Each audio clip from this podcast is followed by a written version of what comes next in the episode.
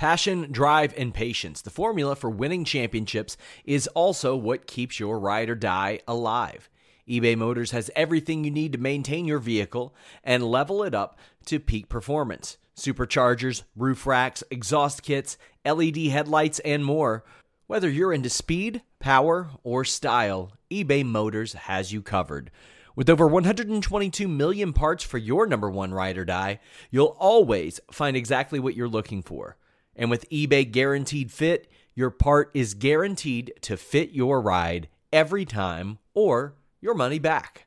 Because with eBay Motors, you're burning rubber, not cash. With all the parts you'll need at the prices you want, it's easy to make your car the M V P and bring home huge wins. Keep your ride or die alive at ebay motors dot com. Eligible items only. Exclusions apply. What's the easiest choice you can make? Window instead of middle seat? Picking a vendor who sends a great gift basket? Outsourcing business tasks you hate? What about selling with Shopify? Whether you're selling a little or a lot, Shopify helps you do your thing, however you cha-ching. Shopify is the global commerce platform that helps you sell at every stage of your business. From the launch your online shop stage to the first real-life store stage, all the way to the did we just hit a million orders stage? Shopify's there to help you grow. Whether you're selling scented soap or offering outdoor outfits, Shopify helps you sell. Wherever and whatever you're selling, Shopify's got you covered. Sign up for a one dollar per month trial period at shopify.com slash try. Go to shopify.com slash try now to grow your business, no matter what stage you're in. Shopify.com slash try. What's up, YouTube? This, welcome to the Fightful Boxing Podcast. Today is April twenty-seventh. Yeah, April twenty-seventh. Uh, we're here with, um, as always, I'm Carlos Dorr with my main man, Stephen Muehlhausen. Stephen, where were you last week, man? I missed you. I missed you, my little guy, man. There's not a lot of things in this world that take me away from being with you, Carlos, and doing the podcast and getting in this crazy business we call combat sports, but when it comes to my little dude being sick, that always tops the cake. So that's gonna that call, he comes before anybody else. But I'm back. He's better. He finally got done being sick yesterday, which it was one of those nasty, funky colds, man, that he just couldn't shake. So finally, he's done with that. He's sleeping through the night. He's in bed right now. So let's rock and roll, baby. Yeah, absolutely. I mean, obviously, the main point is going to be. Um... Klitschko versus Joshua, and we're going to spend a good portion of that. We'll also have a post-Klitschko versus Joshua podcast, like our first um, immediate post-fight uh, boxing podcast. It's going to on Saturday. I'm going to presume five, between five thirty and six o'clock Eastern, because I believe the Showtime broadcast is just showing that fight. We'll get into that, and we'll get into that in a second. Um, I am... excited for this fight. I'm excited to finally get done with, with school. Because congratulations. we got to we should uh, we should have hit like music or something like dun, dun, dun, dun, dun, dun, dun, dun. Or I could have sang a song. I'm a bad singer, but hey, we could have went there. But no, c- congratulations. Your life is about to begin, as, as they say when you graduate college. You know, so are you excited? Like, how does it feel to know you're steps away now from being a college graduate? Honestly, this, the, this past month or so, it's kind of been rough, not because I've been able to fulfill my assignments and everything. It's just been it's just everything, the weight of just finally getting things done. It's almost like the analogy of like the last zero point two miles of a marathon are always the hardest. And honestly, th- this past month is that zero point two miles.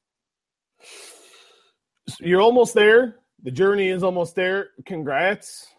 Very proud of you. It, it is a big accomplishment. I have a bachelor's degree as well, so it's very it's very fulfilling. And now go kick ass, man. That's what they say, and and good luck. So it's a big accomplishment, but make sure you enjoy it. I think that's the most important thing, advice I can give you. Just enjoy the day, enjoy the moments. Those are things I know you can never take back, so definitely enjoy it, though. Yeah, I'm definitely going to enjoy Enjoy these next couple of weeks as I get done with graduation and, uh, you know, get my uh, future set and straight. I know it's going to be with Fightful at the very least, so I'm definitely excited to dedicate my full attention uh, to Fightful because, oh my goodness, we are – I'm graduating at just the perfect time because, my goodness, the fights that we have in the next couple of months are just – you know,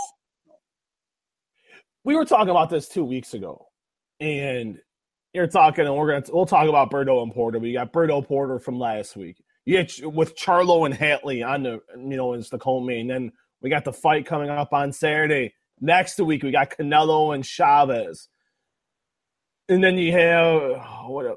And you have Gary Russell returns on May twentieth, and then you have Kell Brook and Errol Spence the following week. The day before, you got Mick Conlon, the top rank, just announced this week. He's fighting in Chicago. And you have Mike Alvarado on the card as well, a former welterweight champion, so that's always exciting. And then you have June seventeenth, you have Andre Ward and Kovalev, Sergey Kovalev, too. And then July first, you have Manny Pacquiao and Jeff Horn. So you look at from now until – from last week until July first, so you didn't even say back in March.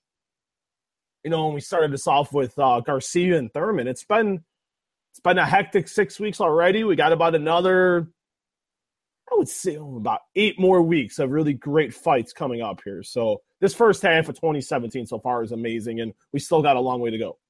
Yeah, absolutely. And you mentioned Berto Porter. Uh, I was there at the Brooklyn uh, working as media for Fightful, and my goodness, this was – and I know you told me before the show, you, you saw the, the two main events, but – my goodness, the, the fight, the entire card itself was one of the most exciting, one of the best uh, cards I've seen live from top to bottom. It, I mean, you the last five fights, at least four of the last five or six fights, all ended via knockout or or some form of stoppage. Uh, Amanda Serrano, she made history, first Puerto Rican, male or female, to win a world championship at five different weight classes. Congratulations to her, by the way. I mean, she had a masterful performance against Diana Santana, and I, I think everybody expected her to win, but still, she had an incredible performance, a much better fight than the fa- than the one she had back in January against Yasmin Rivas. You know, you look at And I did watch that fight. I watched that fight on Tuesday. I was able to find – I got it sent to me. And just like watch – you know, I mean, you can say what you want about women's boxing. And I know everyone has their own differing opinions. But at the end of the day, I'm really – you're starting to see an uptick. You know, they're starting to get more attention, you know, with especially with, you know, with Clarissa Shields right now. And then it helps, you know, a woman win, winning – five world titles in five different weight classes. That's amazing. I just to me, I don't care if it's a man or a woman. I just think that in itself is an accomplishment. And you have to give her credit, you know. And, and I always say about undercards, especially in boxing, they're more more often than not they're not they're usually they're more exciting than the main card. And so it's like if you guys are going to a boxing show, like if anyone's going to Klitschko Joshua, or if anyone's going to be going to Chavez and Canelo, or Ward Kovalev, or Spence and Brook, or Pacquiao and Horn coming up here, or Ward or Kovalev. Go get there early. See these undercard fights. Because you're looking at it as, it's like going to an amateur M M A bout. I don't know if you've ever been to one, Carlos, but it's these guys are throwing, they, you know, guys and girls are putting it all on the line. They have nothing to lose. They want to get noticed. That's why these guys and girls fight like they do. That's why I love the undercards in boxing, is you see these guys and girls really wanting to, they put it all out there because they want to get on the pay-per-view shows. They want to be the headliner on like F S one or E S P N or H B O or Showtime. This is what they're, you know, Fox, C B S. This is what they want, and that's why they put it all out there. And maybe someday they'll end up in main events or, you know, co-main events or on the main card, a, a premium card, or on a P B C card on one of the major networks. So I love it. I think it's exciting. Boxing's in a good place, though, and I know you were saying you were disappointed in – the attendance. It was a little, it was like nine thousand one hundred thirteen. one hundred eighteen, I believe. Uh, okay. Yeah, we're around that. nine thousand one hundred and something in the teens. Yeah, and, and and I thought that was very interesting because you got the, you have this card, which if you compare this to the card, not from the Thurman Garcia card, but the for one from, from January, James DeGale versus Badal Jack. You look at both cards, almost half of the fighters from that card were on this card too. And the one in January, that drew about ten thousand. So it, like with two guys who aren't even from, who aren't even New Yorkers and, or necessarily superstars in terms of boxing. So I, I was a, dis, not disappointed, but a little shocked that he didn't even get to five digits, which I, again, this was a hell of a card. I mean, you look, the Char- Jermell Charlo had one of the best knockouts of the year so far. Oh my God, it was simply amazing. And, and then you got Berto versus Porter, which was, I described it in the live uh, coverage on Fightful. It was the W W E equivalent, uh, it was the boxing equivalent of a street fight. It was, and you go back to Charlo, and he had a point to prove, just considering the bad blow with him and Hatley. And Charlo had a point to prove. And the fact that he wanted to shut this guy up, he wanted to shut Hatley up for everything he was saying, and then the whole thing with the weigh the weigh-in issue, you know, the weight issue on Saturday, for Friday and Saturday, and he really wanted to shut him up. And I thought Charlo put on an amazing performance. I thought he looked amazing. That's the best. Even considering the layoff, which I thought was too long, and I thought it was egregious. And I remember talking to him, and it, it just he wasn't thrilled with the fact that he had to sit out for that long. And then you look at, and you talked about the main event, it was a street fight. Plain and simple. That was just an all-out street fight. That there was bad intentions were going to happen in that fight. And that's how Shawn Porter fights. He likes being right up in your grill, the same thing like Berto. This fight was tailor-made for both guys, and you saw what happened. I thought you can say what you want about Berto, and uh, he, even though he lost, I thought Berto put up a good effort. Shawn Porter is a great fighter. Don't get me wrong. Look at what he he almost he wins one round, one different round in his fight with Keith Thurman. We're not even talking about Porter and Berto, maybe, and we're talking maybe when Porter beat when if he faced Danny Garcia. We're not we wouldn't be talking about Keith Thurman and him still being undefeated. So Shawn Porter's a good fighter. People say he's a little dirty with the headbutts. He's an aggressive fighter. You have to be willing to go toe to toe with this guy, or you just have to be a slick boxer like a Keith Thurman and and you get that result. But Shawn Porter's a great fighter. I thought it was amazing. But the thing that a lot of people aren't talking about, I think, also is the fact that Thurman, when Thurman got into the ring beforehand, when they were on the Showtime broadcast, I don't know if you saw this, he wasn't really too keen on facing Shawn Porter if he won. He was more interested in Manny Pacquiao. He talked about the winner of the Errol Spence Kell Brook fight. He gets into the ring, and then he's like, oh, you're my mandatory, blah, blah, blah. Sorry, Shawn Porter, you're not getting that fight, buddy. That's a step back for Keith Thurman at this point. What does Pete Keith Thurman have to prove coming right back to take that fight? Unless it was a draw, then it makes sense. But that's a fight maybe you take next year.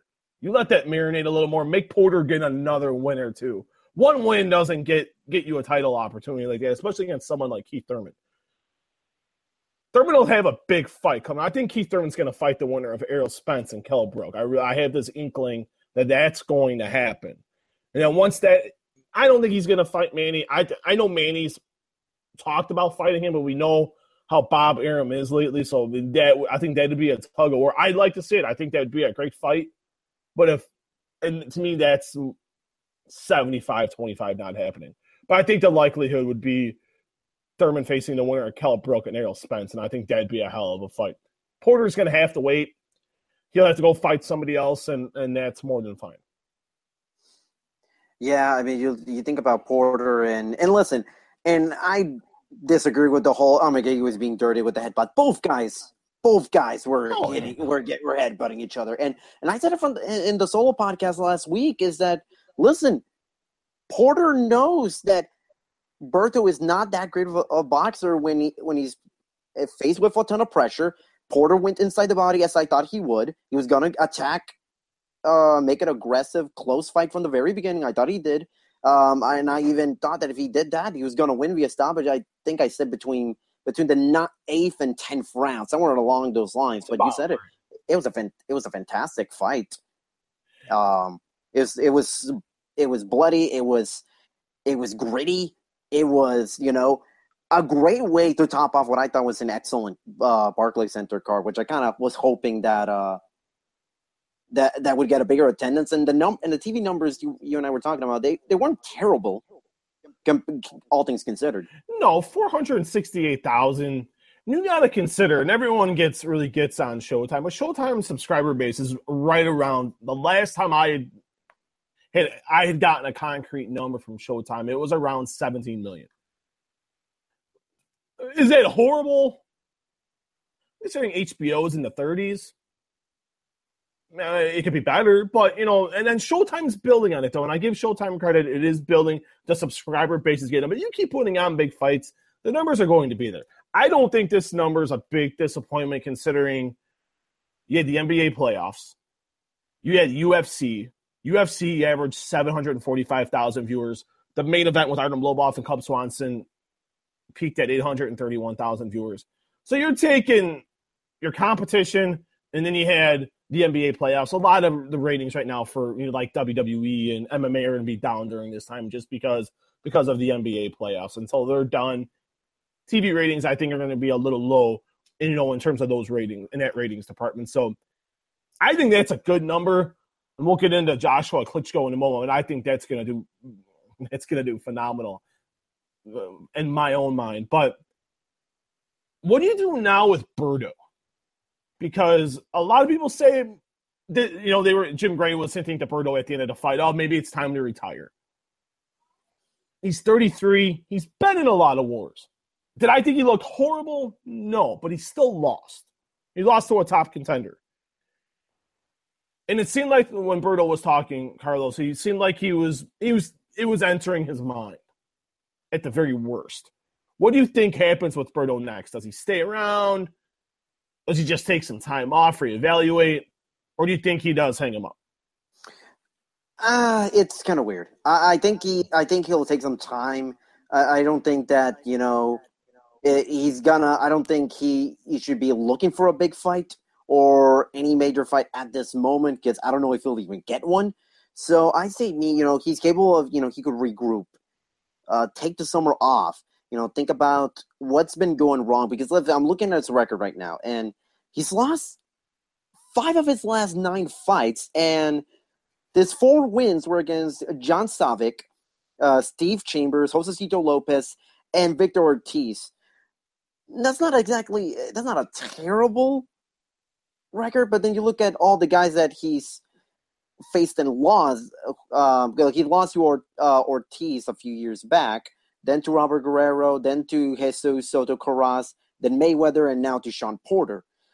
So you look at this, and Berto, I think it's just a matter of he needs to find a way to be able to regroup, get – and be able to keep up with some of these faster fighters because Shawn Porter just, you know, and if it hasn't been brought up with all his previous losses, Shawn Porter kind of brought the perfect blueprint to beat Andre Berto is that you need to be aggressive. You need to hit him in the body because he's not great at defending that. And no, I think no. that's, that's, and that's not something that you can easily fix with one training camp for a fight in, I don't know, say August, September, October. I'd say he needs to find a way to regroup, get, you know, work, work on the fundamentals of def- defensive boxing. Because as great as this fight was, you know, it wasn't exactly great for, if you're looking for defensive boxing, it was, it wasn't. And now you're going to look at somebody as uh, other people in the welterweight division, which is still a pretty stacked division. Oh yeah. But, but he'll still need to, I'd say maybe he'll just take the summer off, you know, get some rest, and then start fighting towards maybe late fall uh, or winter, early twenty eighteen, the next fight. Because right at that point, you're going to have to start thinking about maybe one final title, uh, world title push. Because he is getting up there in years, and there's still a lot of quality fighters who are uh, at the elite level and significantly younger than Berto. You look at he's thirty-one and five, and it's not necessarily a murderer's row of guys he's beaten, you know, going four and five in his last nine fights. Beyond Victor Ortiz, I think Josecito Lopez is a blown up guy at one forty-seven, but that's for here nor there. But he's in that – he's getting to the point where he's not – he's obviously, based on what you said and what we know, he's not an A-level fighter anymore. He's now in that second crop because that top crop, you got Thurman, you got Garcia, you got Kell Brook, you got Errol Spence, you got Manny Pacquiao.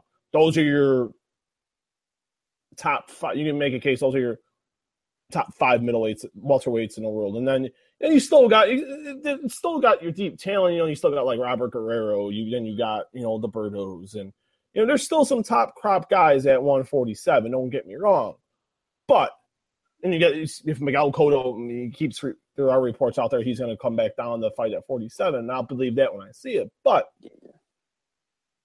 He's in that B level, starting to get towards journeyman status at this point.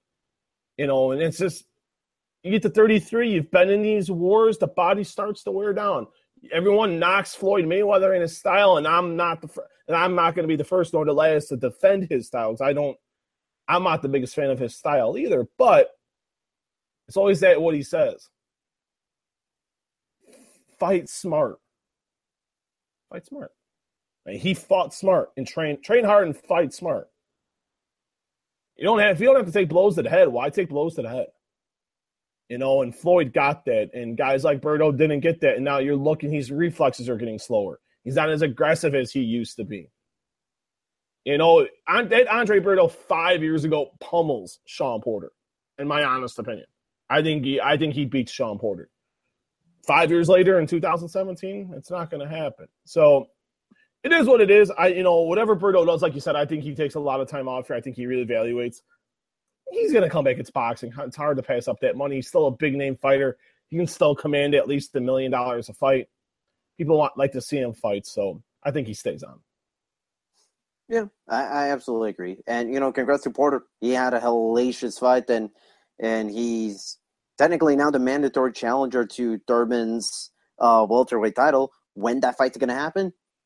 Honestly, who knows? I mean, I think, as you mentioned, I think Thurman has much, much better fights potentially lined up for him.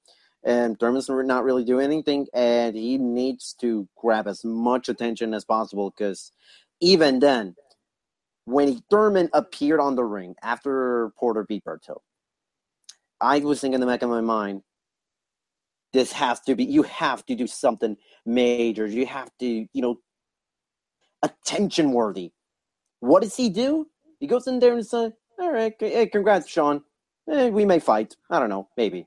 And it's like, really? You're, you're, you are constantly – and we were talking about this other fight – about other fighters who are constantly shooting themselves in the foot in terms of marketing. And really – and I forgot who – I forgot who which boxer we were talking about that honestly was uh, denying uh, – didn't want to talk to you in English because he couldn't know, he didn't know English. I honestly completely forgot at the moment. Luis uh, Ortiz.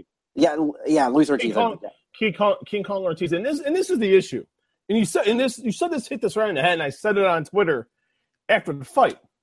This is my biggest problem with Keith Thurman.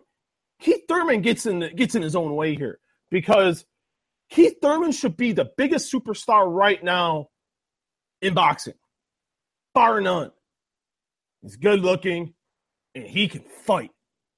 And he's intelligent. He's got, and he, he's, got the, he's, he's a good-looking guy. He can fight, and he's intelligent. But he's not intelligent when it comes to how handling his fight career. He just – this is a guy that should be recognized. Instead of everyone talking about Golovkin, everyone talking about Chocolatito, people should be talking about Keith Thurman as the, the top pound-for-pound boxer in the world today. He's just he, – Keith Thurman reminds me of Andre Ward, and we've had this conversation about Andre Ward. They're not media savvy. They want to go blame the media for not, not being where they're at, but when you turn down, consistently turn down interviews, I don't feel bad for neither one of these guys. They're talented as hell. They're the best in their own weight class, and they're two of the best five. They're in the top five pound for pound in the world today. It's like Golovkin's so smart. Why do you think Golovkin's where he's at? He came from freaking Kazakhstan. No offense to anyone that's watching that lives in Kazakhstan or has any relatives that are. But this guy came from Kazakhstan, and his team came up with a plan to make him a megastar in the United States.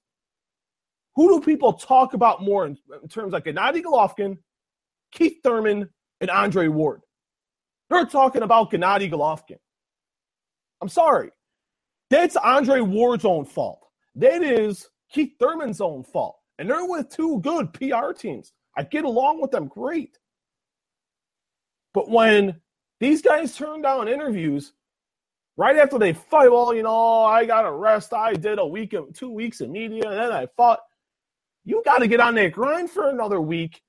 Get your name out there. Get that momentum off your fight. And that's the biggest problem. Golovkin gets that. He really does. And I give Gennady Golovkin a lot of credit. I give Canelo Alvarez a lot of credit. And I got a and I got a surprise for you guys next week. And not even you know about, or the man Sean Ross Sapp doesn't know about. But they don't get it. You got it, and you know this. You got to be media savvy. Keith Thurman should be a freaking superstar. Keith Thurman, if Keith Thurman is walking down the street with Andre Ward and Gennady Golovkin, you know who's going to get recognized more? Gennady Golovkin. Golovkin. And that shouldn't happen for a guy that's only been fighting in the United States for about five years. That is ridiculous. Absolutely ridiculous. Keith Thurman and Andre Ward should be ashamed of themselves. And not just that, is the fact that Thurman is not like Thurman has always been like this for the past few years. You've seen Keith Thurman appear on P B C uh, telecasts. He has done it, but ever since the fight, I don't, I don't remember. I think maybe I only remember him seeing on doing uh, broadcasting duties on one P B C broadcast all year long, maybe not even one. And, you know, fine. If you don't feel comfortable doing the media media stuff or doing interviews, which I don't know why, as as someone who wants to have the biggest fights, wants to make the most amount of money, I don't even get why you don't even do that. I, I'm sure Al Heyman would salivate at the opportunity of having Keith Thurman as a, as a broadcaster uh, when he's not fighting or has a fight coming up. Which, I, and again, is, oh, Th- Thurman is an extremely smart guy. I like spending. I spent twenty minutes with Keith Thurman before his fight against Danny Garcia. His level, his boxing I Q is unbelievable. Like I learned so much about boxing just spending twenty minutes with Thurman. And this is sort of the whole thing. And at the end of the day, the fighter's in control. The media people aren't. The P R teams aren't. The advisors aren't. The advisors work for him, for the fighter. And is he intelligent? You're damn right. I've had great conversations with Keith Thurman. I think Keith Thurman is a, a very great guy. When you talk to him, he's very personable. I'm not taking that away. I'm not trying to sit here and get, you know, throw Keith Thurman under the soapbox here. But Keith Thurman needs to be out there more than what he is. Why do you think Floyd Mayweather is the big star that he is? Why do you think Manny Pacquiao is the big star that he is? The same thing with Golovkin. These guys get it. It's not that difficult. You look at the U F C, Conor McGregor, Ronda Rousey, you can see a guy, a guy like Tyron Woodley, who I think can be a superstar. These guys are getting themselves out there. You look at W W E and John Cena. You look at the days of like Hulk Hogan, Dwayne Johnson. These guys got it. They were media savvy. They talked to the media. If you don't get your name out there, no one's going to get their name out there for you but yourself. Fight in-ring talent is only going to get you so far in terms of media. You have to you have to have a personality. All you got, I'm not saying you got to go be bombastic like Floyd Mayweather or Conor McGregor, but be yourself. Tell your story. Your story can sell itself. You don't have to be bombastic and flash hundreds of thousands of dollars and be in front of luxury cars or, you know, better women or anything else, or, you know, cause other headlines like that. You can be yourself. Your, the story can sell, but you have to be willing to put yourself out there. And I, and I think that's unfortunate. And what we get into in a moment, when we're going to talk about, you know, Saturday's fight, these are two guys that get, those two guys get it. And we'll get into that in a moment, but it's just a shame because I think Keith Thurman can really be a superstar. But I think we've talked too much about Keith Thurman. Yeah. Keith I, Thurman I, should not be getting credit this week. But no, but no, he was part of the news, and I, it, it is important. But hopefully one day Keith Thurman will get it, and he will become the star that he should be. I agree. And, I mean, yeah, we spent a lot of time on, on Keith Thurman on a podcast that's titled Wladimir Klitschko versus Anthony Joshua Preview. Look at it right now. We're thirty-two minutes in. We're yeah. going to talk about it now. Want to make the people yeah. wait. This is the one thing I have learned about podcasting in seven years. You want you got to make the people wait. Then they're going to watch. Then they're going to listen. And then they're going to come back and watch more of our videos via Fight via Fightful online. Go to Fightful dot com. Watch our go to all our awesome articles. Go to our YouTube page. Watch the videos. But mainly go to the website and watch the YouTube videos, because right now YouTube sucks.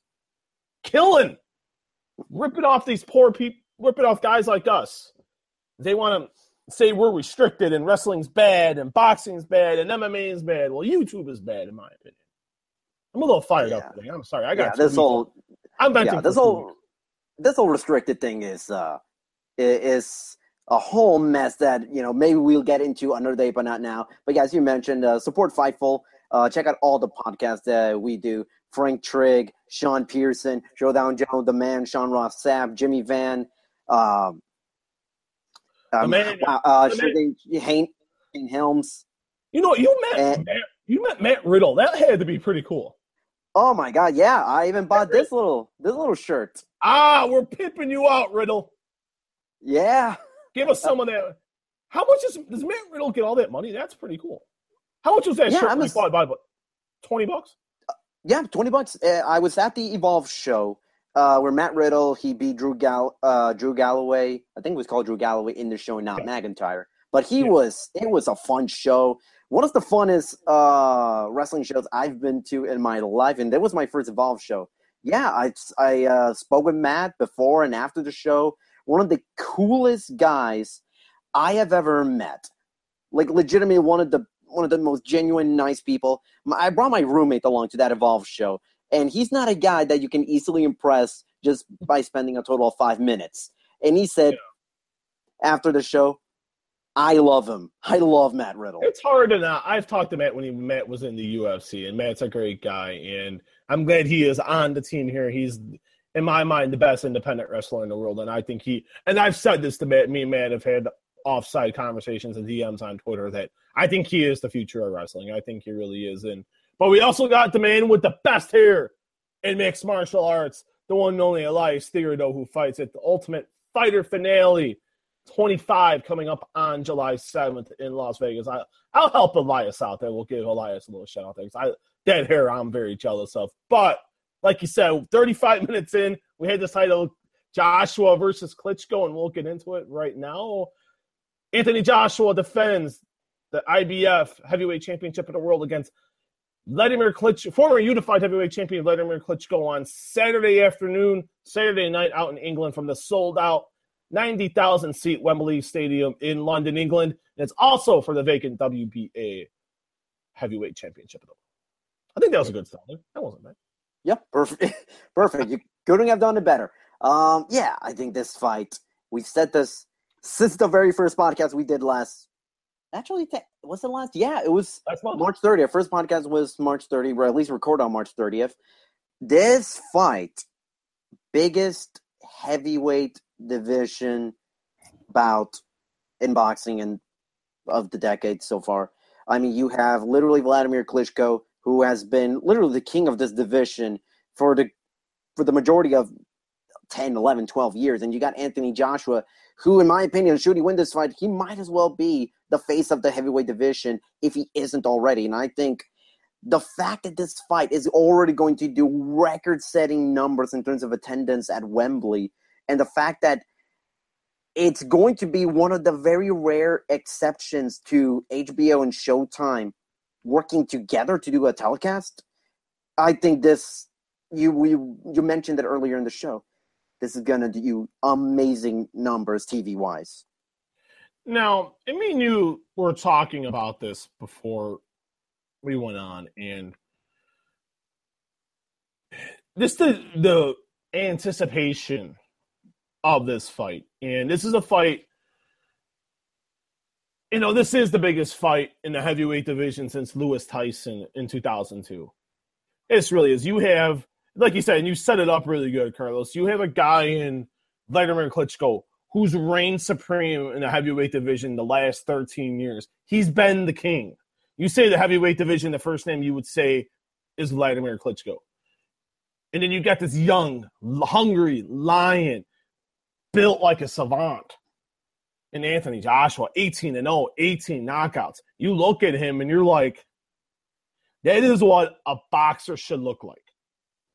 He really should. And I, you know, and both guys have won the Olympic gold medal. You know, now you got the young guy, twenty-seven years old, going up against a guy who's sixty-four and four with fifty-four wins by knockout.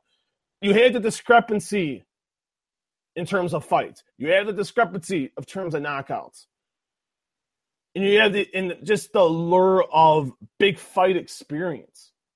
You can't take away big fight experience. But you just look at, like you said, you look at the hype.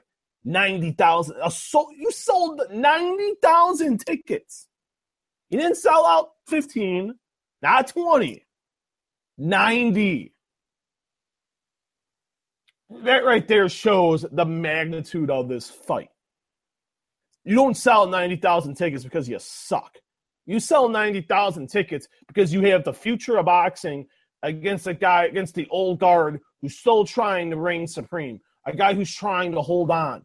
Does Klitschko have anything left? Does it, you know, he hasn't fought in seventeen months. And then you have Anthony Joshua, who's fighting every four month, four or five months. Coming out off a great win over Eric Molina in, back in December.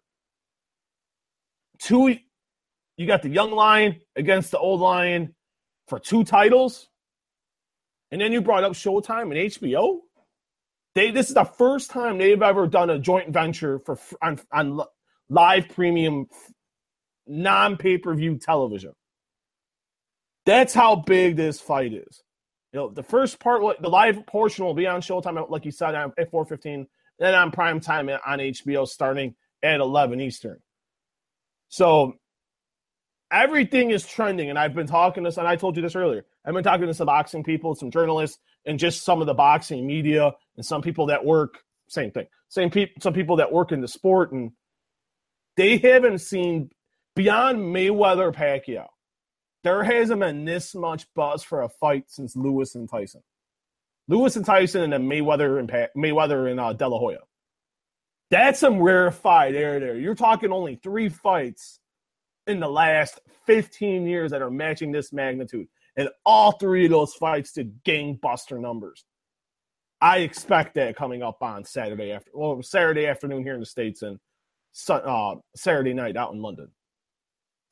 And you mentioned, yes, how big this fight is. And I'm going to right now pull up the fact that both Anthony Joshua and Wladimir Klitschko, first of all, I got to give a lot of credit. You and I were talking about how some of these boxers are not being media savvy. This whole promotion of this fight has been so well done. They've been holding a ton of press tours uh, in the United States, especially in New York. They've done a lot of media, a lot of promotion, and I think it does wonders, especially for a fact that you have a guy in Anthony Joshua, and I'm looking right now just to confirm, he's never fought outside of England, and you got no. a guy in Klitschko who every couple of years will have one fight uh, in the United States. That's how big this fight is. That's how the that's the magnitude of this fight, and we mentioned this in the the first couple of weeks of the of the podcast, the birth. The heavyweight division draws. We can we can talk about Keith Thurman, but to, he could have been the biggest name in boxing. Canelo Alvarez and Golovkin, they're one and two in terms of name recognition in the sport. But the heavyweights will always reign supreme because that's what people uh, grew up watching. That's what people gravitate towards the most. You look at some of the best fighters of all time. Muhammad Ali, Mike Tyson, Rocky Marciano, all the way all through uh, Joe Frazier, all of them heavyweights. And I think Joshua could put himself in position to have a big impact in this decade shoot if he beats Klitschko. And I got to, you know, and you hit that right in the head, and I got some stuff coming out, and it was the one thing that, you know, and I've seen this in other other people writing this, and it's, and I thought about this when we first started, when we started the podcast last month. this is a chance for Anthony Joshua to really cement himself here and become the king of the heavyweights. Even though he hasn't fought in the United States, the ratings he had in December weren't bad at all. The average rate was a little bit over four hundred thousand viewers. That's not bad for a guy that's never fought here. And against and, an and against an opponent who was already who's actually a replacement opponent and doesn't hold that much name recognition in the United States either. No, not at all. And and that's the thing you have to really give credit to him for too. And I'll get the exact number for you right now. I'm... This is the story of the one.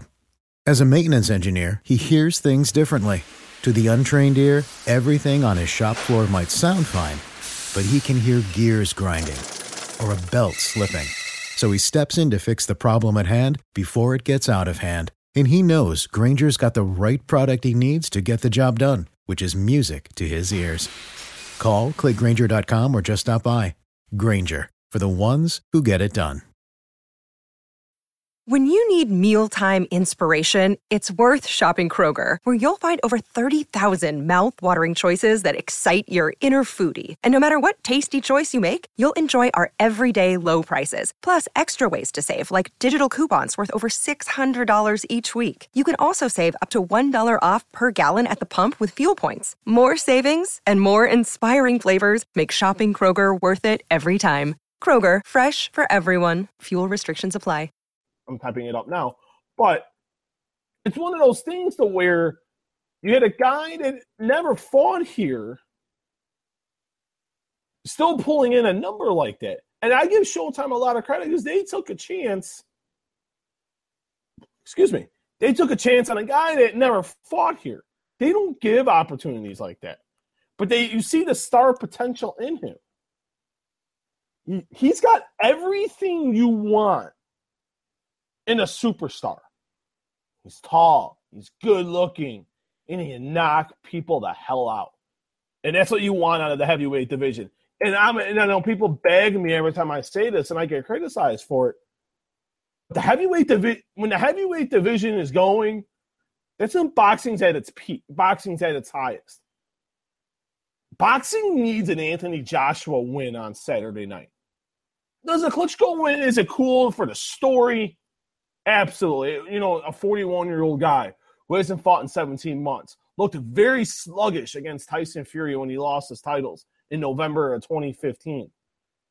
It's a great story. He beat the young gun. But what does beating the young gun do? Doesn't do much for boxing. It, it sold a lot of tickets. The ratings are going to be fantastic. Website traffic for our site, in a lot of other, in, uh, in other major publications that cover boxing, they're going to give great web traffic results. We're all gonna, we're all going to benefit here.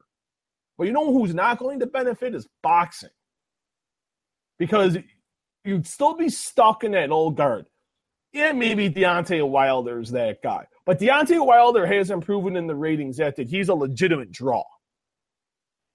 He got outdrawn by welterweights, but pretty handedly, by over two million viewers on average when he fought Gerald Washington in February. And I'm not knocking the welterweights, so I'm just making the point of the heavyweights should be drawing more than the welterweights. That, you know, I give that you give Thurman and Garcia a lot of credit, but Deontay Wilder is the heavyweight champion in the world and he's American.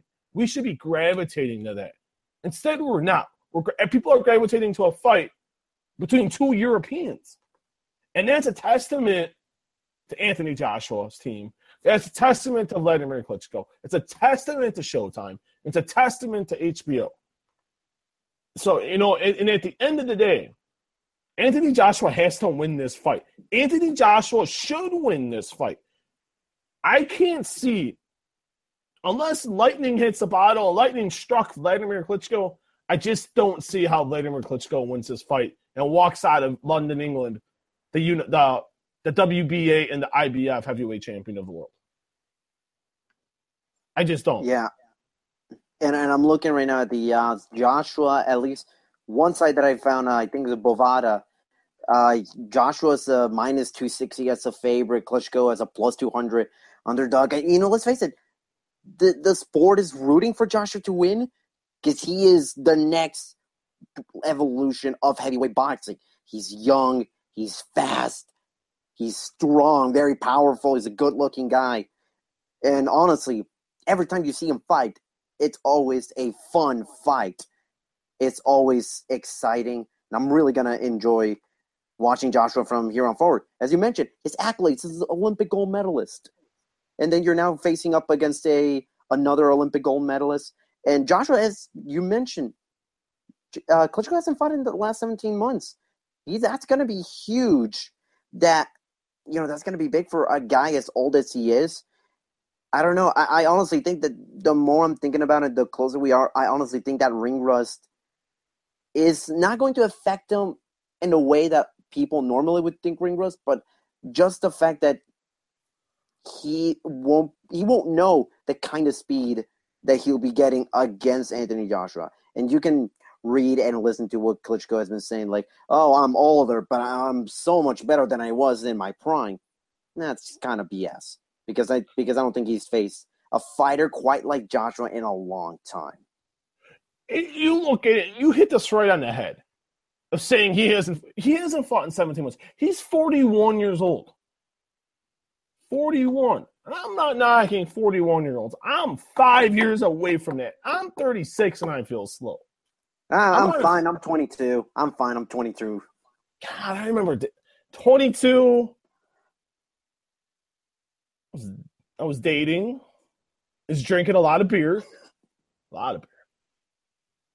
And I was actually pretty quick. I used to be a really good golfer at twenty-two. But now I'm fourteen years later and a little bit slower and a little more weight. And, you know, it's just a father time. No one ever beats father time. Did father time hit Wladimir Klitschko in November of twenty fifteen? Or did Klitschko just have an off night and he underestimated Tyson Fury? Was it just that?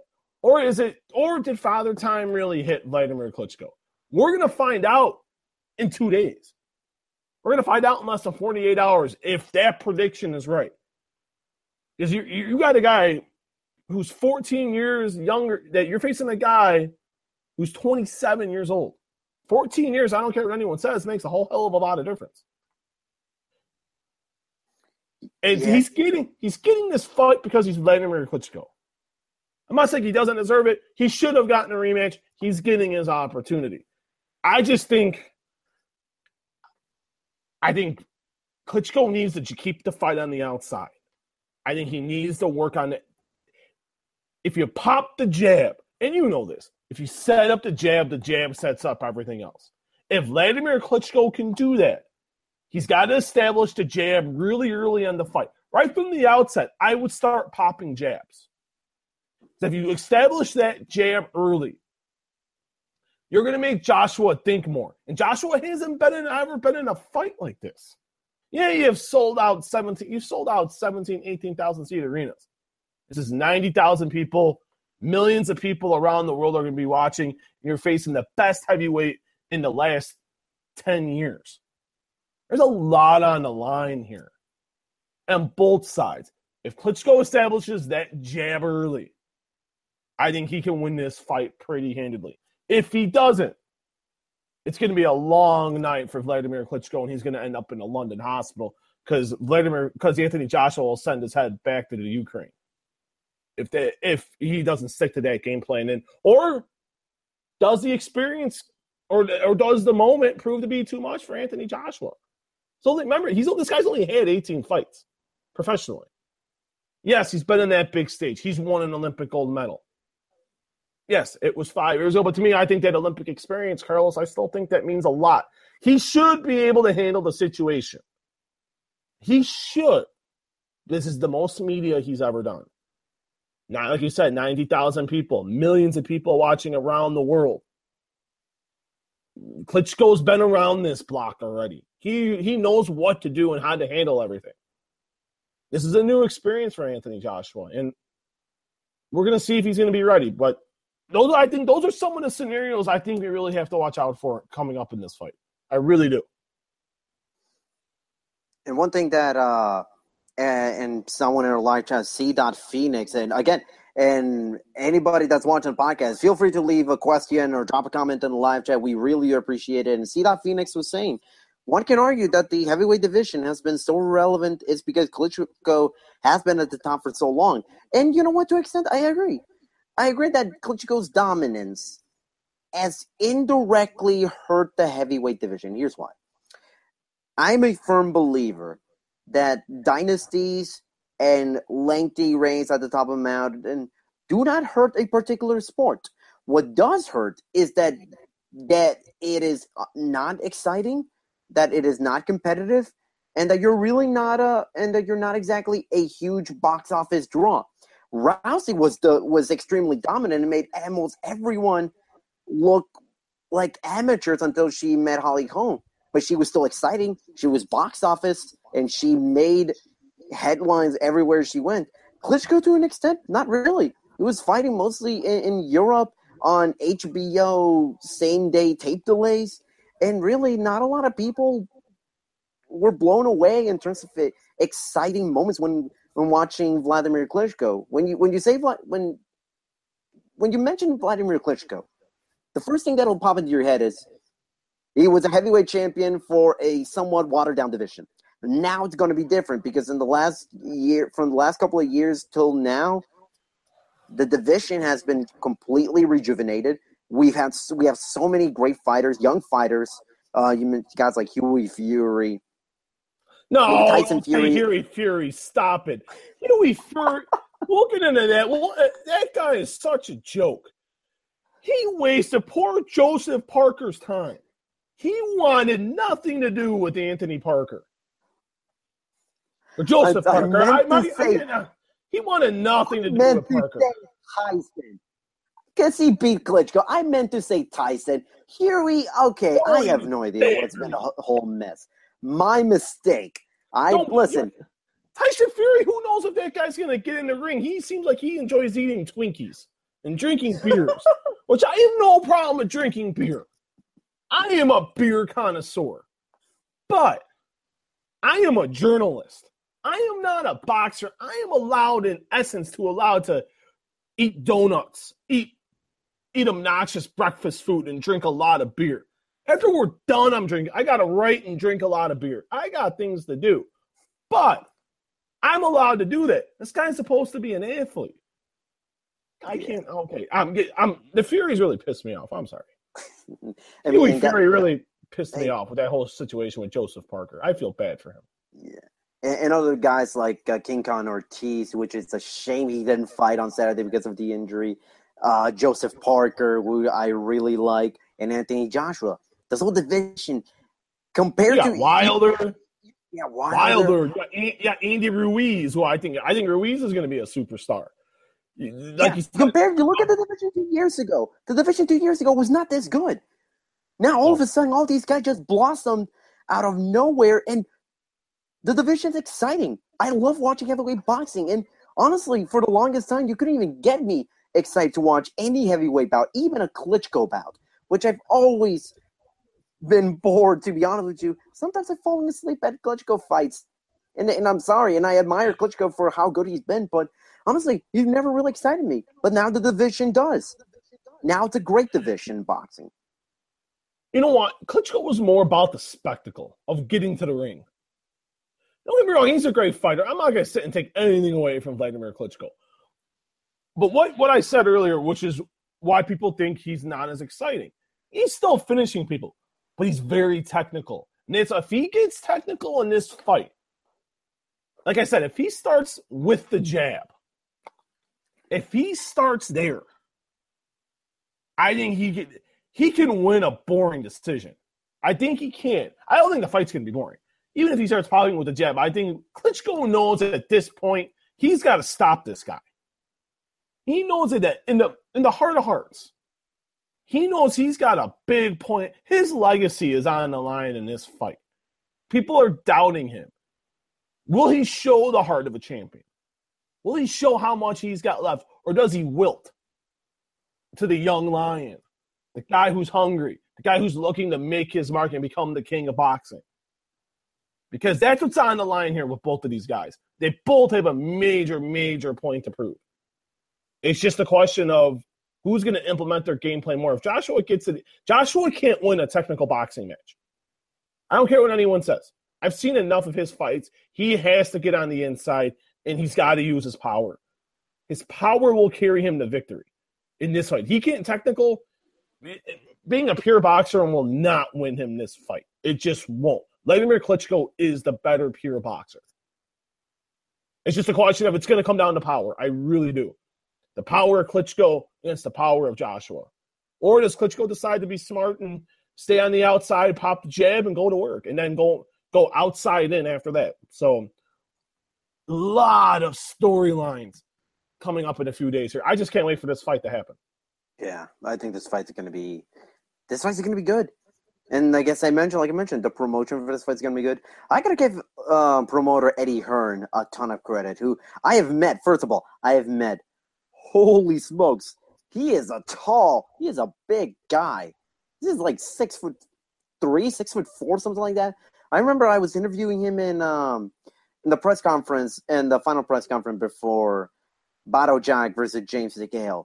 And I was just surprised, first of all, and, and I'll get to uh, more about the fight in a second, but he was a huge guy. He was like well above six foot. He towered over me. I was he's an intimidating Not an intimidating figure, but it's an imposing figure. It's a guy that commands a room, and he's done an excellent job with Anthony Joshua's promotion. And he's a guy that not only thinks about his the fighter's next fight, he already has a plan A, B, C for the future. And honestly, Joshua wins this fight. I am excited to see what they have in store for, for Anthony Joshua as we can safely sit, assume the new face of the heavyweight division. Oh, there's Eddie Hearn's the best promoter in boxing. There's no, there's no ifs, ands, or buts about it. Eddie Hearn is so such a nice guy. He's e and he gets it. This is, you know, I wish I would see De La Hoya like Eddie Hearn. I wish we would see Al Heyman, you know, Floyd Mayweather trying to get in, Lou DiBella. I wish more guys would be like Eddie Hearn. You know, Tom Loeffler, the guys at K two, they get it too. They absolutely get it. If there was more guys like Eddie Hearn and the Tom Loefflers and the guys at K two, man, American boxing would be in a much better position than what it is. But that's what when we were talking about. Anthony Joshua wins this fight. He is the king of the heavyweights. He is the best heavyweight in the world. And you, and you look at it with one fight, Anthony Joshua can become the face of boxing. But he has to st- – He can't, a boring decision doesn't do it here, Carlos. A decision – an entertaining decision, okay. It will That will do it. But the fight has to be entertaining, and Anthony Joshua has to win. Because if Klitschko wins, that heavyweight – unless Deontay Wilder goes in there and beats him, I think the guy who could beat Wilder – it would. I mean, to beat Klitschko, I think is Joseph Parker. I think Joseph Parker is that guy. No offense to Deontay Wilder, who's amazing. Great guy to talk to. He's got the the heaviest hands in boxing. But I think in pure technical skill, I think Joseph Parker would blow him out. And I think the same thing with Wladimir Klitschko. So the guy to do it, if it isn't Parker, I mean, if it isn't Joshua, it would be Joseph Parker. But Anthony Joshua has a great, great opportunity in two days. All right. Now the important question. Who do you have winning and in what manner? Time for predictions. I- I thought the most important question was going to be, what kind of beer are we drinking tonight? And then I thought the next important question would be, what do you think of the of your team's draft picks so far? Ah, that's right. I I, I but, would need to actually check really quick. Uh, I know hey, I'm a Jets Bears, fan. The Bears got my guy, Mitchell Trubisky, baby. Welcome oh. to the Bears, baby. Woo! You are so excited. Listen, I'm not complaining. I'm not complaining with what the Jets got. The Jets, uh, I forgot. I'm gonna, I'm gonna look really quick. The uh, Jamal Adams, you got the best yeah, player Jamal, in the draft, man. Yeah, we got, we got pretty good. At, at first, I was like, all right, please, please, the Jets better pick somebody, some, some good offensive guy. Um, best player in the draft. Yeah, but you know what? I'm, I'm not complaining. More often than not, Jets get it right when they get um, solid defensive players in the uh, in the first round. I, you know, I can't you really complain too much. You said the Jets got it right. That doesn't happen often. That's true. That is true. I was watching earlier today the uh, a video of like Jets draft pick blunder, which is kind of like the unofficial tradition for Jets fans to watch, uh, which is like a lit, I think it was like a montage of like failed draft picks in the eighties. And my favorite one is when the Jets passed on Warren Sapp, and everyone was chanting, "We want Sapp, we want Sapp," and then just the Jets fans deflating, deflation. Um, I think it was the tight end. I don't remember who it was. It was. I mean, that was my favorite moment. Second favorite moment is when I forgot who they wanted to pick, but when Pete Rozelle, the former N F L commissioner, was saying, uh, the Jets pick fullback. They mentioned the position first, and then everybody was chanting, "Oh, no." And it was the – there's just a mystery of Jets fans everywhere. But you're right. You asked, you asked who I thought who's going to win. That is the important, that is the million-dollar question of why we're doing this podcast. It's hard to deny Anthony Joshua here. You know, I just think – I think he's going to figure it out. I think he's going to figure it out early. I'm going to – I think Klitschko's going to have his moments. You know, I'm going to go Anthony Joshua, seventh round T K O. Anthony Joshua retains the I B F Heavyweight Championship of the World and gets a hold of the W B A Heavyweight Championship of the World. Anthony Joshua, seventh round T K O. Wow, seventh round? Seventh round. Oh. See, I, just, I was gonna, I was going to go Joshua – stoppage in the tenth round. Okay. But, okay. Right, stoppage in the tenth round, because I think Klitschko is definitely gonna hold his own. If and also just really quick, this interesting stat. If should Klitschko lose, it would be the first time uh, via stoppage. I would say it would be the first time Klitschko lost via decision. Uh, a little quiz. I want you to guess the year and who he lost via decision uh, via stoppage. Lehman Brewster from Lehman, Bru- Lehman Brewster. Yep. That's why I'm awesome, man. Yeah. God, I'm not even looking at anything. I just I'm doing a piece on Wladimir Klitschko and his and his best fights, and I actually thought that was a great fight, and that was one of the ones I was thinking about putting in there. I'm doing like a best of Wladimir Klitschko, and that was something I was actually thinking about putting in there, just because. It's always, always look at how you handle a loss, how you bounce back. And the reason I think that was a key fight for him is he really turned it around after that point. He figured it out. You know, and don't get me wrong, Emmanuel Stewart was a very big, he was very instrumental in that. And he gave Wladimir that confidence. But he was always the more talented one in my mind. No, no offense to Hatley. I think Hatley was an amazing boxer. But Wladimir was always, in my mind, the more talented one. He was the one that I thought that could succeed in, on a higher platform than Vitelli. Vitelli seemed like he was more content fighting in Europe. And, you know, he didn't want to – you know, he was the more technical and pure boxer, in my mind, where Wladimir, it took some time. He went from the power puncher, wanting to knock everyone's block off, to the guy that started to become that pure boxer. And that's what we're seeing right now, and we talked about it when Golovkin fought Jacobs. That's what we're starting to see more from Gennady Golovkin. And that fight was the turnaround period for him, and he turned it around and went on his run. And, you know, he doesn't lose two times in a row. But you're forty-one years old, Carlos, and and we said it earlier, Father Time doesn't wait for nobody. Father Time decides on his own. He decides when you're ready, to, when he's ready to say you're done. We're going to find out what Wladimir Klitschko has left in the tank. He could shock the world, but I highly doubt it. We'll see about that. And uh, right before we go. Uh, Actually, I have, a, I have a question for you. Okay. I have a question. I'm going to turn it around here. I've been dying to ask you this question, and since they announced the commentating teams and how they're going to do it. Who's going to be the better broadcasting team on Saturday? Will it be the Showtime team or the H B O team? They both have their faults, and they both have their weaknesses. I mean, their weaknesses, and they have their strengths. Ooh. I'm going to be watching both. I'm going to be watching both telecasts. I'm all okay. It's uh, I'm I'm so partial to Mauro Ranallo and the Showtime team. Like, they've really impressed me in the past couple of years. But I I grew up watching the H B O team. I grew up watching Jim Lampley. I grew up watching Max Kellerman. Um, that's gonna be tough. I'm gonna say I'm gonna say the Showtime team. Wow. I'm going H B O. Listen, it's a very close, like one A, one B. I'm probably I, I think the Showtime's gonna be just slightly better, but I'm probably gonna enjoy the H B O broadcast team a little bit more because as a collective unit, I I they're more enjoyable, and I grew up and I listened to them way more than the Showtime. Now, I like Morrow. I'm friends with Morrow, and and I talked to Morrow earlier this this I text wishing him good luck and everything. He got back to me saying thank you and.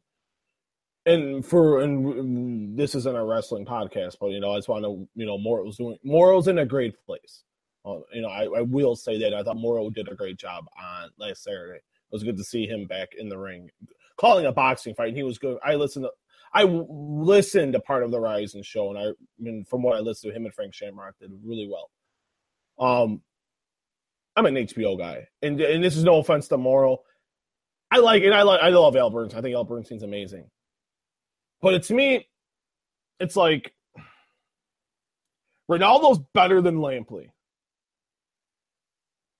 Kellerman is better than Bernstein. So okay, now you got now you got now it's even. But then you got Malignaggi and Roy Jones. There is no bigger homer than Paulie Malignaggi. I'm sorry. I listen to Paulie Malignaggi. And don't get me wrong. I gave him credit. He was willing to get in the ring, and he made the ultimate sacrifice. But you cannot find a more biased comm analyst than Paulie Malignaggi. I'm sorry. I, I just – I'm going to be very intrigued if he calls this fight fair because I don't think he will. When I listen to Roy Jones, Roy Jones doesn't give a hoot. Roy Jones is going to give his opinion. I give the edge to H B O. Maybe Paulie surprises me and actually calls a fight down the middle for once. I highly doubt it, but we will see. I have been proven wrong before, and I like Paulie. I think Paulie. I think Paulie's a good analyst. I think Paulie's a homer. Paulie has his guys and will defend his guys to the end. And that, you, I, I had to ask you that because that's been. I've been wanting to ask you that all week. Yeah, I mean, listen. I love, as I mentioned, I love the H B O group. Always have been. And I agree. I like that. And I like that the way you broke it down. I think Morrow's better than Lampley. No, this is Victor Lampley, but I just think Morrow's better. And I like Jim Lampley. I think Jim Lampley's a great guy. I've interviewed him probably five, six times. I think Jim Lampley's great. I think Al Bernstein's great. I think Morrow's great. I think Roy, I think they're all great. I haven't talked to Max, but the way you listen to hear Max break down a fight, I love listening. And that's all disrespect to Al. I've talked to Al numerous times. I think Al's really great. But, you know, and there's a competition here. And that's the other underlying thing here that no one's really talking about here. There's a lot of pride here for both networks. They're not going to come out and say, and I've talked to some people. I've talked to people in both organ, in both companies. There's a little, there's always been that. That big brother mentality between H B O and Showtime. But you've seen Showtime start, and we talked about this earlier, Showtime's starting to creep up on H B O. They don't like each other. They respect each other. But they want to kick each other's ass on Saturday. You know H B O hopes Showtime does really bad in the ratings. You know Showtime hopes that H B O does really bad. Who do you think gets the better rating on Saturday? Who do you think? That's that's actually tough.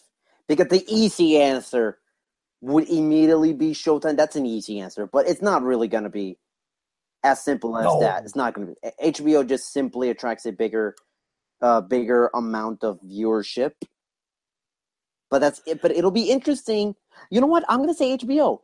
Because I am, because I do believe that a lot of some people are actually going to be looking at the two com- at the two broadcastings. They're going to look at Showtime's broadcasting, see how they break down the fight, and they may look at the H B O broadcast, and maybe the the broadcasters there will change some viewers' opinion of the fight if it goes to a decision and it's a close decision. I think people you know, are going to be looking at both bro- telecasts just to sort of get two different points of view. Now I'm going to watch both as well, and. And I'm gonna, I'll probably do something about the. I'll probably, I'll figure out how to write something about it. But, you know, each network paid three million dollars to air this fight, hoping there's going to be a rematch. So I think that I think in a way, both networks. And I I think in dollars and cents and thinking about historical aspects and stuff like that. I would think they'd want Wladimir Klitschko to win, because then you get the rematch. H B O, yeah, it gets it live, but Showtime gets the replay, and that's okay. I think H B O does the better rating. I'm not a fan of fights at four fifteen Eastern and three fifteen in the afternoon. My wife's pretty mad, to be quite honest. I'm missing a family function, so I got to cover the fight, but I just don't like the time. And I get it, it's the U K. You know, there's a lot of there, everyone's making a lot of money here. H B O's making a lot of money. Showtime's making a lot of money. Sky Sports, which is airing it on pay per view in the, in the U in in Europe's making a lot of money. Everyone's making a lot of money here, and I get it. But I think H B O wins this rating. I really, really do.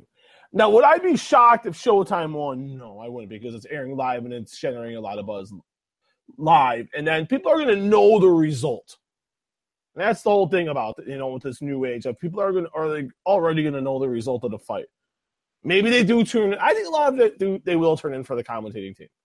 But I think it's it's just another layer, Carlos, to what all this what all this means in a historical aspect, even in terms of where where it's going to be broadcast. It's a great. It's this is a great time to be a boxing fan. This is a great time to be a boxer. It's a great time for us because, and I sincerely mean this, we're doing something that in my mind, and I know for a fact, is revolutionary. Because no other, beyond Chris Mannix's boxing podcast, and that's just pure audio, we're doing video. You know, we're doing something. E S P N doesn't do a video boxing podcast. Yahoo Sports doesn't do a boxing video podcast. Sports Illustrated doesn't. Fight Hype does one, but Fight Hype stopped doing it. We're doing something really great here. We're making some history. We're making some treadway here. And I like, I'm all about history. I really am. And everyone tune in. Watch this. Keep subscribing. Subscribers are going up big time for Fightful, guys. Keep showing the love. Keep going to Fightful dot com. We got great podcasts. I'm impartial. I think our podcast is best because I think it is. And it's no disrespect to no one else, but I want to be number one. You want to be number one. If you don't want to be number one, you shouldn't be doing this. And that's just my honest opinion. We have a lot of great podcasts. Like you said, Sean Pearson, Frank Trigg, the man with the best hair in M M A, Elias Theodore. The best indie wrestler in the world today in the future of professional wrestling, Matt Riddle, the man, Sean Rassab, Jimmy Van. We got amazing podcasts. This, in my mind, is the trendsetter. This is going to be numero uno in no time. No disrespect to no one else. We're making history. Thank you for listening. I'm done. I'm I'm that passionate. I'm I don't know what I feel because I feel that strong about this podcast. I really I think we're doing a lot of great things and. Boxing's in a great place right now, and this is a great time to be on board, guys. It really is. Absolutely, and and one good thing about that some of the that we do great that some of all these other podcasts not only can't um not only are not doing as well, or at least can't do, is that we're doing a video podcast live, and we got chat. We got a we got a question in the chat. Um, really quick before we get, we don't have a lot of time. We barely have any time left. Uh, do you guys feel that all these M M A fighters trying to get into pro boxing is good or bad for the sport? This one's from C. Phoenix. Um, I don't know. I'm going to let you go first because I've been going back and forth when it comes to – Do I think – you know what? Before I, in all honesty, I would say no. But I have no problem with guys wanting to do other things. I really don't. Because you look at M M A, M M A it's, they're independent contractors.